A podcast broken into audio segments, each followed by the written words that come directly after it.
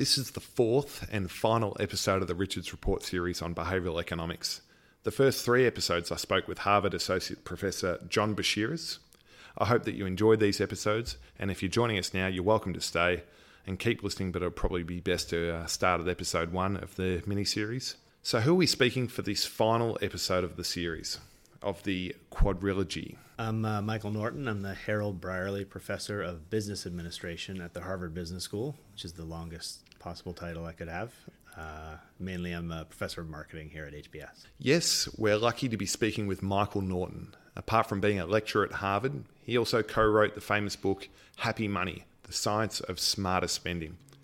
He has also given a famous TED talk on money and happiness that has now been watched over 5 million times. And now Michael has hit the big time on the Richards Report. Let's get straight into it. You're listening to The Richards Report, where we will speak with investment experts from around the country. We will cut through the jargon to allow you to make more insightful investment decisions for your future. This is The Richards Report. Michael, can you please share with us why is the psychology of investment so interesting? I got interested in investment in general, and I think especially the psychology of it. So I'm not super interested in how to invest your money to get the highest returns financially. I'm interested in how to invest your time and money to get the highest returns emotionally. And we don't think of our time this way. Sometimes we think of our money this way, but usually not our time as um, every single thing we do has opportunity costs. So everything we buy, for example, means we can't buy something else. And every decision we make on how to spend our time means we can't spend our time on something else but we don't approach life that way at all. So if someone says, "Do you want to go to lunch?" I look at my calendar and I say, "Sure." But what I could do in theory is say, "What are what are all of the things I could do during that hour?" That's the opportunity cost. Yeah, and then decide. And it could be something like a hot air balloon ride. You know, I mean, I could I could really think about every hour. What are all the possibilities? Is lunch with this person going to be the best one? Maybe, maybe not. But it means that when we make these decisions, we're investing in them we decide, but not really, that we're going to invest in having lunch with this person. And then we keep having lunch with that person for years and years and years. And then that's an investment we've made. But it's often not really that thoughtful at time one. So that's why it's so interesting to me is we, we behave as though we've consciously, actively invested in various things. But in fact, it's a little bit random. And we try in our research to get people to think a bit more about have you invested in the right things or are there other things you should invest in? my Achilles heel is investing in time in social media, which is uh, obviously not always a great. Not great, yeah. yeah. Um, Unless you look super good in the pictures, then I think it's fine. then it's good, I think. so before we move on, I just want to stop here for a bit because at the time of releasing this podcast, it's just after Christmas in 2018 most people have got a lot of downtime on right now, so I think it's worth reflecting on what are you doing with your time? How are you currently investing this time? I know I watch too much of the Big Bash, and probably reading stuff on Twitter takes up too much of my time too. But maybe that's not you. Maybe you knocked over a whole Netflix series in 24 hours though, or maybe you played Fortnite for 12 hours straight one day. Anyway, I thought it's worth reflecting on this concept. This episode is brought to you by SixPark, Australia's leading online investment advisor.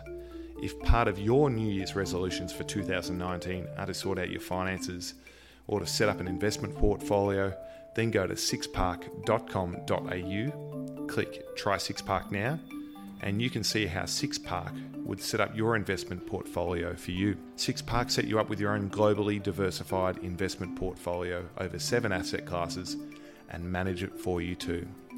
This can even save you more time so you have more time to do other things. See what I did there? All right, to find out more, go to sixpark.com.au or email me on ted at sixpark.com.au. Okay, let's get back to Mike and onto something he calls the IKEA effect. And no, it's not something that can happen to you if you eat too much food at the IKEA cafeteria. Michael, uh, can you please share with us uh, what the IKEA effect is?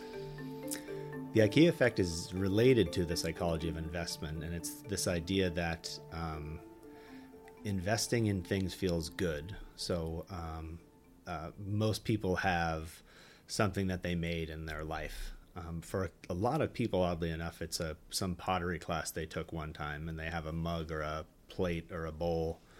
Looks terrible, but they you know they love it. Or it could be a painting that they did at some point, or a stone carving, or whatever it might be, or a bed that they put together from IKEA, for example. And what we find in our research is that people, when they make something themselves, they really, really come to overvalue it, like five times more than other people value it. Because when I make a mug, to me, it's so beautiful. And my friends, coworkers, partner, everyone else thinks it's a piece of junk. And so, from a rational standpoint, I'm making a mistake because I have a market value for this object that's totally not what the market will pay for it. But from an emotional standpoint, I'm not making a mistake at all. Because if I made the mug myself, I really, really love it. It's on my shelf. I like looking at it. If I bought the mug, you know, it goes in the back of the cabinet and I never look at it again. So when again that that distinction between what we should do with our money just in terms of dollars and cents and what we should do with our money in terms of leading interesting lives that make us happy and engaged. Sometimes the thing that looks like a bias is in fact really really good for us. And you came up with this hypothesis and and proved this with a study. Yes, so we one of the fun things about uh, my job is typically what we do are experiments. So we'll have we'll put people in different worlds and see how they interact basically. So very simple experiments like some people we show them a beautiful piece of origami and we ask them how much they'll pay for it. And it's actually quite nice and people say, you know, I'll give you about a quarter for it. They're really pretty. We had them really well done. Then we have other people make them themselves. And they basically make a crumpled up piece of paper. but they're willing to pay just as much for their special creation as other people are willing to pay for the expert one. So we, we literally think that our terrible origami crane that has one wing and doesn't look good at all, we love it that much. Now, if you ask other people about it, they say it's terrible.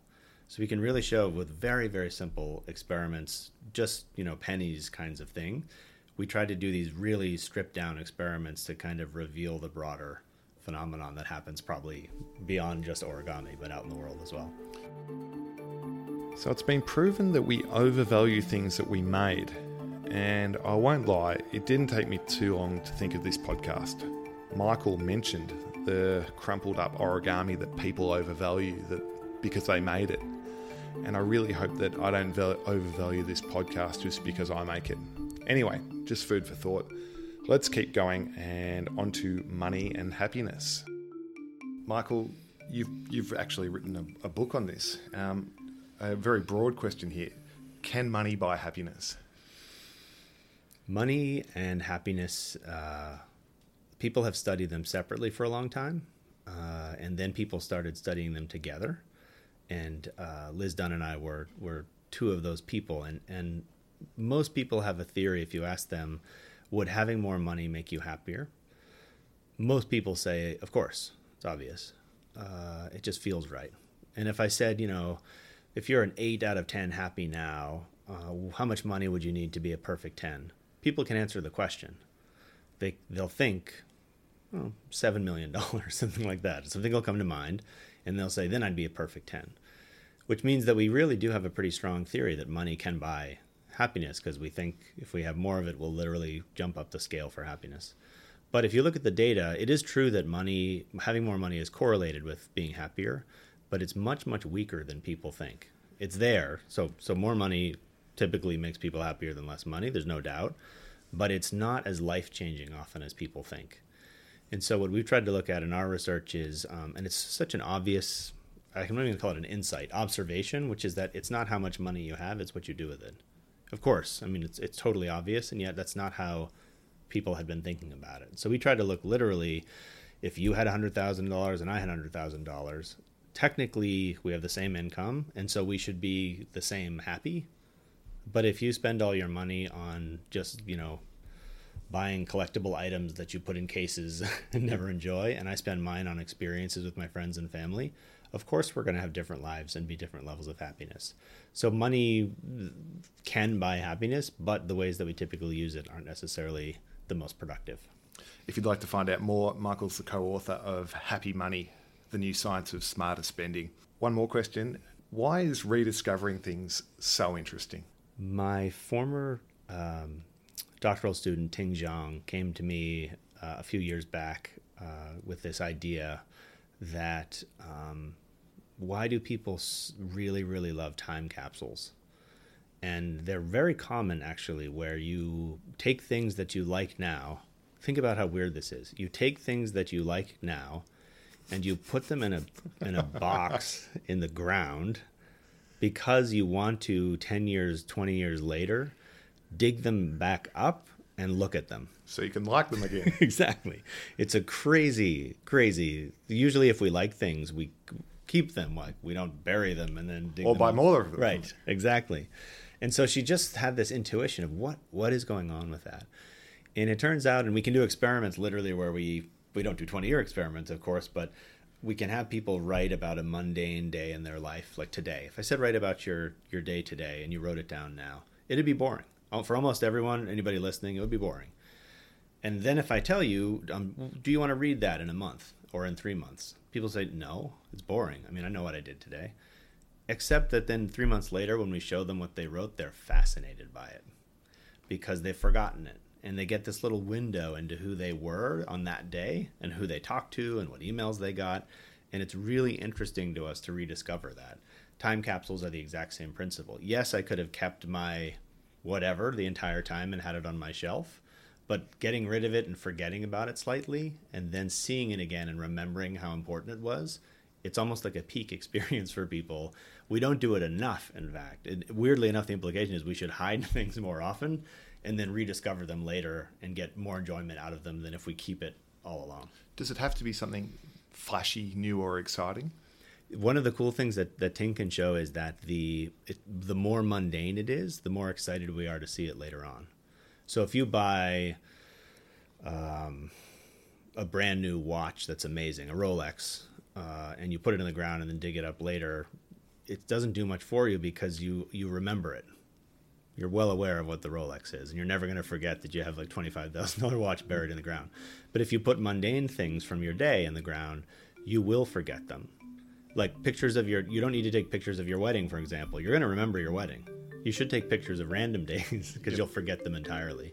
So weirdly, it's the mundane things that we love to discover later, and the big things we haven't forgotten them, so it's not really rediscovery. Just like Michael said, it's not about how much money you make, it's actually what you do with it that's more important. And something else I want to touch on is that we generally get more enjoyment out of experiences. Something I learned about experiences is the fact that they actually fade over time in our memory actually makes experiences even more exciting. How so? Well, here's an example. Say you ask a recently married couple um, and ask them how much fun they are currently having on their honeymoon and they'll tell you a certain amount of enjoyment. They'll probably say that they're having a really good time. However, fast forward five or ten years' time. Now, assuming that couple is still together and that they don't hate each other, well, ask them again how much fun that they had on their honeymoon, and they'll tell you that they had the best time ever. Well, what happened there? Well, the reality faded, and as it faded, it became even more exciting. That's what happens with experiences. Before I move on, just hello to all my listeners that are about to go on their honeymoon too. Hope you all have a, fantastic time. Before we go, if you'd like to check out Michael's book, Happy Money The Science of Smarter Spending, there will be more of information available on this on the Richards Report blog on the Six Park website. So check it out at sixpark.com.au and I'll also have information up on Michael's famous TED Talk too. As I've previously mentioned, this is the season finale for the four part quadrilogy. I hope that you really enjoyed it and that you learned a few things along the way too. Thanks to Michael and John for providing their time and giving us some great insight on the subject. If you'd like to find out more information on their great course that they've they provide at Harvard Business School, this will be on the show notes too. Before I go, I'd really appreciate it if you took a moment and gave me a rating on iTunes, Spotify, or wherever you get your podcast from. It all helps me continue to get the great guests I do on the show. Hope that you had a great Christmas and a happy new year. And if you're late to the party with this podcast and you're listening at some other time in the year, whether be it March or April, then I, I hope you had a great Easter. I'm Ted Richards, and see you next time on the Richards Report.